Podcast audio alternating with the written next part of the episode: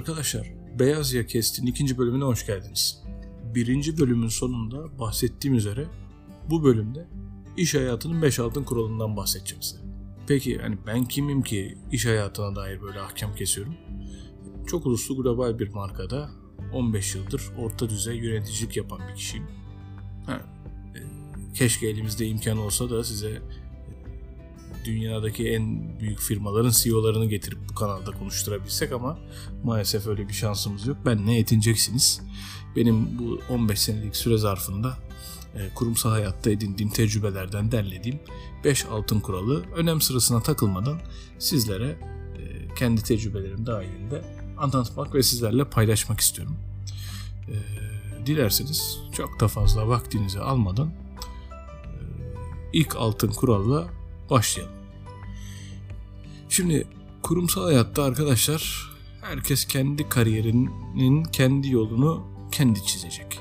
Yani hiç kimse size kurumsal hayatta gel kardeşim bak senin şimdi e, kariyer çizgin bu. 10 senelik e, süre zarfında sana böyle bir planlama yaptık. İlk 2 yıl burada çalışacaksın. 3. yılın sonunda buraya terfi edeceksin.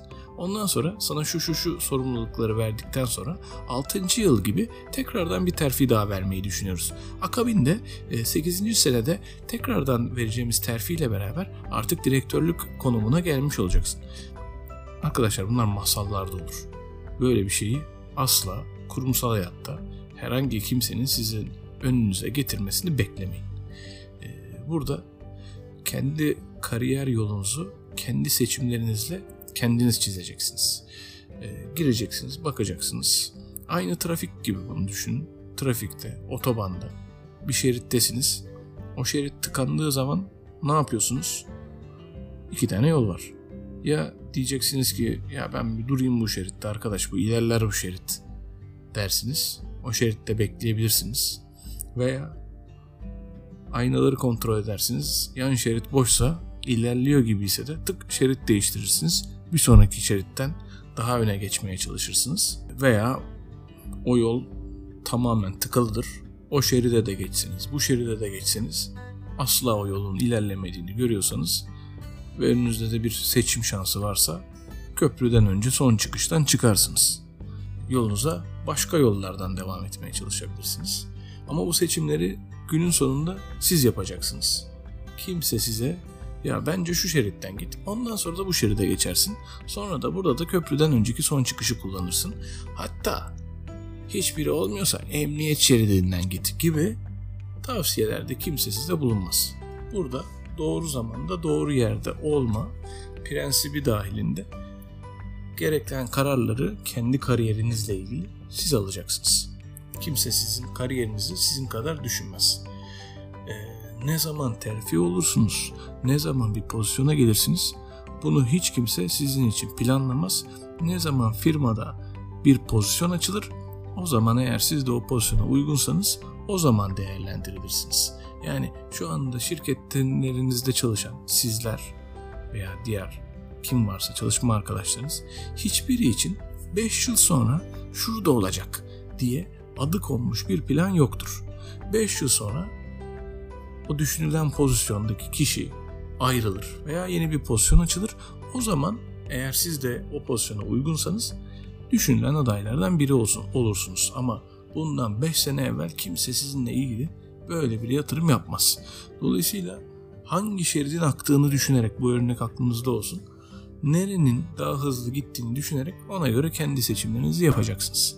Kimse de size bu konuda daha farklı bir yol göstermede koçluk etmede bulunmayacak. Bulunmadığı zaman da vay efendim benim kariyer planlamam yapılmıyor şu bu falan diye çok fazla hayıflanmayın. Zaten böyle bir kariyer planlama olgusu dünyanın herhangi bir şirketinde yok. İkinci altın kural esas da bu saydığım kuralla birazcık da bağdaşıyor. O da sebat etmek. Yani sabırlı olmak. Evet şeritleri seçtik ama o şerit hemen şu dakikada bir anda önündeki bütün arabalar buharlaşıp yok oldu, yol açıldı, bastık gidiyoruz şeklinde olmayacak. Doğru şeridi seçsek dahi o şeritte bekleyeceğimiz zaman gelecek. Durkak yapacağımız zaman gelecek. Dolayısıyla kariyer yolu da aynı şekilde. Siz o günün şartlarına göre doğru seçimi yaptığınızı düşünüyorsanız artık o dakikadan sonra yapılacak şey orada birazcık sabretmek, vaktin geçmesini beklemek. O vakti geçerken, geçirirken de hem kendinize hem de şirketinize faydalı olacak şekilde çalışmak ve yatırım yapmak. Bunun haricinde e, mesela genç arkadaşlarımız oluyor şirkette. Yeni stajyer arkadaşlarımız veya e, iş hayatının, e, iş dünyasının içerisinde yeni yeni yer alan daha birkaç yıl tecrübeli olan arkadaşlarımız. Onlar mesela işte ya ben ne zaman şuraya geleceğim, ne zaman terfi olacağım, önümdeki plan ne, şudur budur. Diyoruz ki yeğenim bir soluklan ya. Bir soluklan hocam. Dur bakalım. Bu iş öyle bugünden yarına hızlı hızlı ilerleyen, hızlı hızlı e, devam eden dinamiklere sahip değil. Bu hani şirkete girdin çok akıllıca bir fikir ortaya attın. Bir anda seni aldılar oradan böyle tepeye tırmandırdılar. Bu böyle birazcık Amerikan filmlerinde, dizilerde e, oralarda oluyor. En azından günümüz iş dünyasında hele ki kendi ülkemizde ben bu tarz örneklere çok fazla rastlamadım. Ha, istisnalar muhakkak vardır. Ama e, istisnaların bozamadığı çok da kaide vardır. Bu kaidelerden bir tanesi de sabırlı olmanın ve yaptığınız seçimlere inanıyor olmanın e, geçerliliğidir. Dolayısıyla e, lütfen iş dünyasında sabırlı olun eğer yaptığınız seçimin doğru olduğunu düşünüyorsanız. Üçüncü altın kural karar merci pozisyonundaki kişilerle yani sizin kariyerinize dair karar merci pozisyonundaki kişilerle iyi geçinmek. Şimdi bunu birçok kişi yalakalık falan gibi algılayacaktır. Suyuna gitmek, yalakalık yapmak böyle algılanır. Üstünüzle, üstünüzün üstüyle veya e, yatay birimdeki bir departmanın üstündeki yani o veya bu şekilde sizin kariyerinizde söz sahibi olma hakkına namzet olan kişilerle iyi geçinmek asla yalakalık değildir. İyi geçinemeyen kişiler sizi yalaka olarak, karaktersiz olarak yeri geldiğinde yaftalayacaklardır. Çok fazla kulak asmayın. Tabii ki burada kırmızı çizgiler var. Ee, o çizgileri de, o sınırları da siz tayin edeceksiniz iyi ilişki kurmakla yalakalık yapmak arasındaki farkı da bu kırmızı çizgi belirler. Karakterinizden, düşüncenizden, kafa yapınızdan, prensiplerinizden tabii ki ödün vermiyor olmanız lazım. Ama kariyeriniz anlamında size fayda sağlayabileceğini düşündüğünüz ve size bir üst raddeye çıkmanızda söz sahibi pozisyonda olduğunu düşündüğünüz kişilerle iyi ilişki kurmak günümüzde business networking arkadaşlar. Yani iş dünyasındaki e, çevre yapılandırması diyebilirim. Dolayısıyla ya e, işte o zaten bilmem kimin e, yalakası, o zaten onun prensi, o onun zaten ilk göz ağrısı falan. Bunlara asla kulak asmayın. Olabildiğince iş hayatının sadece tabii bu üst mercilerdeki kişiler değil, altınızdaki veya paralel pozisyonundaki kişilerle de aynı şekilde iyi ilişki kurmak çok önemli.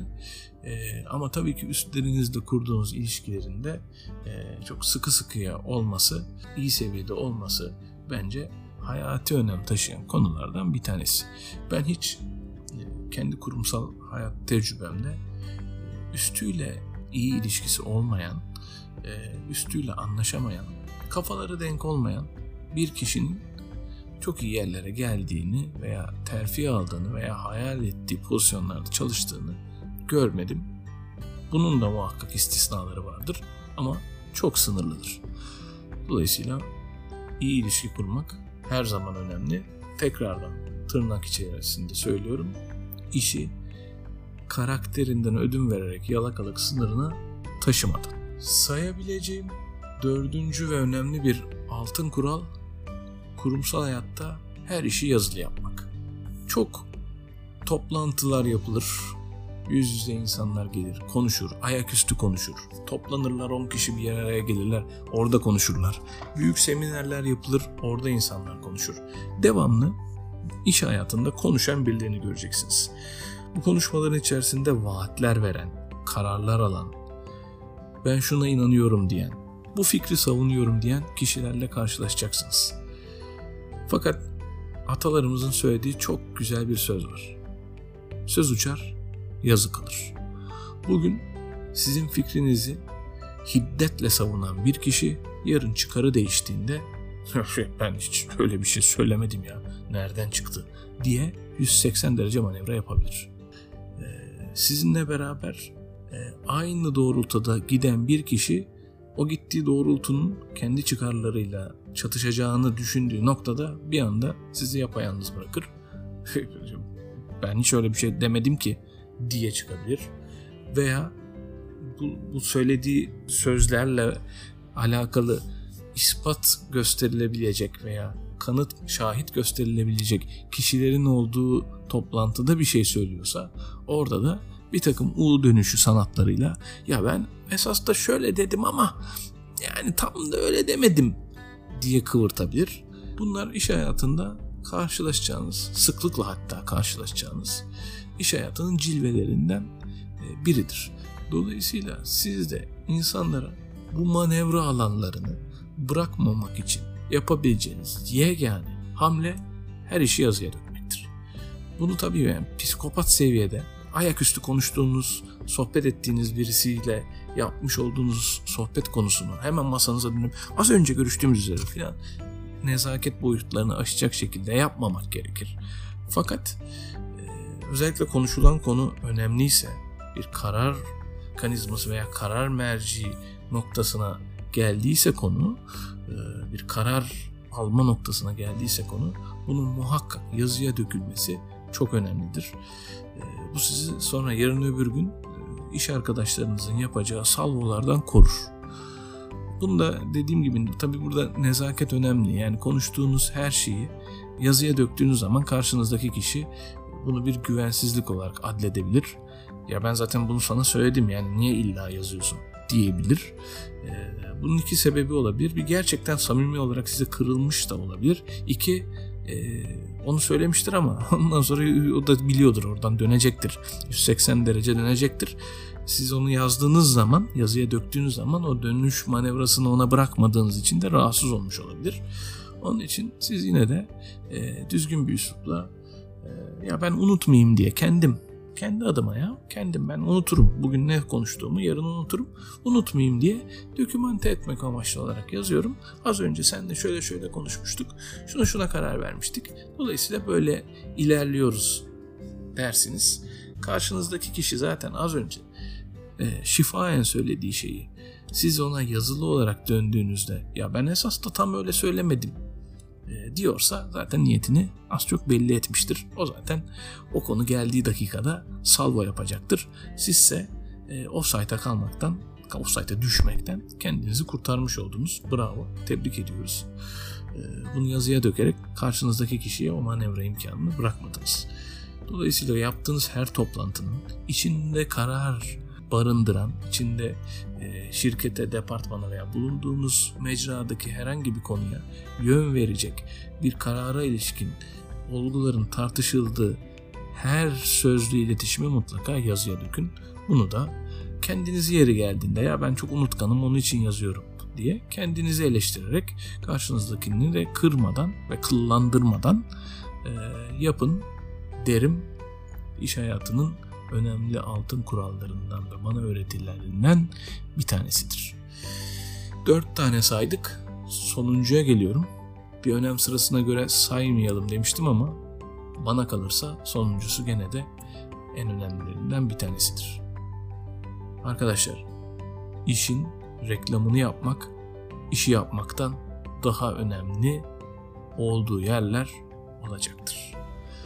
Bir işi çok güzel yapıyor olabilirsiniz ama o işin sizin tarafınızdan ne kadar mükemmel seviyede yapıldığı çevrenizdeki kişiler tarafından, yöneticileriniz tarafından, sizinle ilgili kariyerde karar merci olan kişiler tarafından bilinmiyorsa kusura bakmayın yaptığınız için hiçbir önemi yok.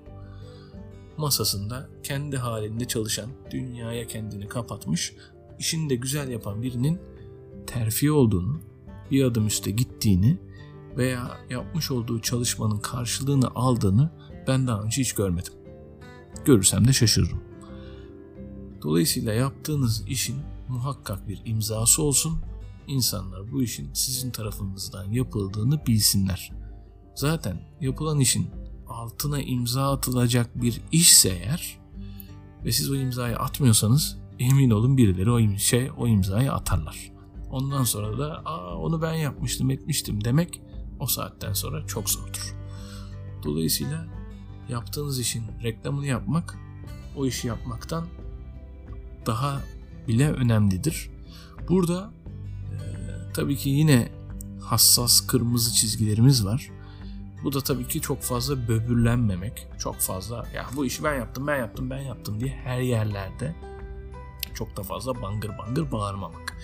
E, bu sefer de tabii çok fazla antipatik olabilirsiniz. E, bunu belli yerlerde taşı gediğine koymak e, şeklinde adlandırabileceğimiz üzere doğru zamanda doğru yerlerde bunun reklamını yaparak e, daha sonra da meyvelerini toplayarak yapmanız lazım. Her yerde de bunun bayrağını açıp işte falanca dosya var ya onu ben hazırladım. Falanca raporu var ya onu ben yazdım. Falanca satış var ya onu ben bitirdim. Ya bu böyle hani devamlı da söylenirse bu sefer e, antipatik olur. Ya iyi anladık iyi ki bir şey yapmışsın na gelir. Onu da getirmiyor olmanız lazım. Bu da benim iş hayatına dair size verebileceğim nacizane tavsiyelerden ve 5. altın kurallar. 5. altın kuraldır. E, tüm bunların ötesinde benim kurumsal iş dünyasına benzettiğim bir oyun var. O da tavla. Tavla nasıl hem şansın hem de becerinin olduğu bir oyunsa iş dünyası da öyle. Tavlada ne kadar iyi bir oyuncu olursanız olun eğer iyi zar gelmezse şanssızsanız ne kadar iyi oyuncu olsanız da o oyunu kazanma şansınız çok az. Tersi biçimde ne kadar iyi zar gelse dahi oyunu iyi bilmiyorsanız yine kazanma şansınız az. Dolayısıyla hem iyi zar gelecek hem de gelen iyi zarı siz de nasıl oynayacağınızı biliyor olmanız lazım. İş dünyası da bundan farklı değil. Şansınız olacak ama o şansı da değerlendirmeyi bileceksiniz. Şansınız var nasıl değerlendireceğinizi bilmiyorsanız sadece şanslı olursunuz. Geminizi belki yürütürsünüz ama çok da fazla açık denizlere açılamazsınız. Beceriklisiniz ama şanssızsınız. Kusura bakmayın o zaman da çok fazla bir gidiş yolunuz yok. O zaman da mevcut olduğunuz yerde yerinizde sayarsınız. Tekerin içinde devamlı koşturan hamsterdan çok da farkınız olmaz. O tekerin içerisinde koşturmaya devam edersiniz. Harcadığınız eforla kalırsınız. Dolayısıyla ikisinin bir araya geldiği yerde insanlar yükselirler, insanlar daha iyi noktalara gelirler.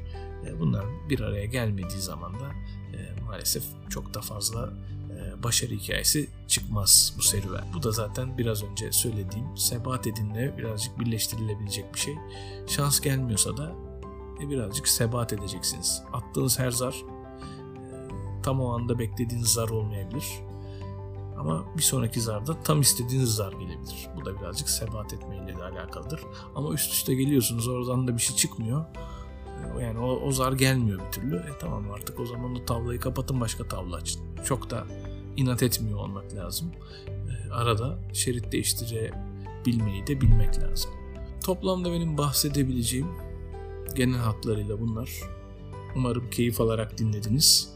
Apple Podcast'te ve Spotify'da yayındayız. Twitter kanalımızı Beyaz Ya Cast olarak yayına aldık. Link zaten profilimizde mevcut. Haftada en az bir podcast çekme hedefiyle ilerliyoruz.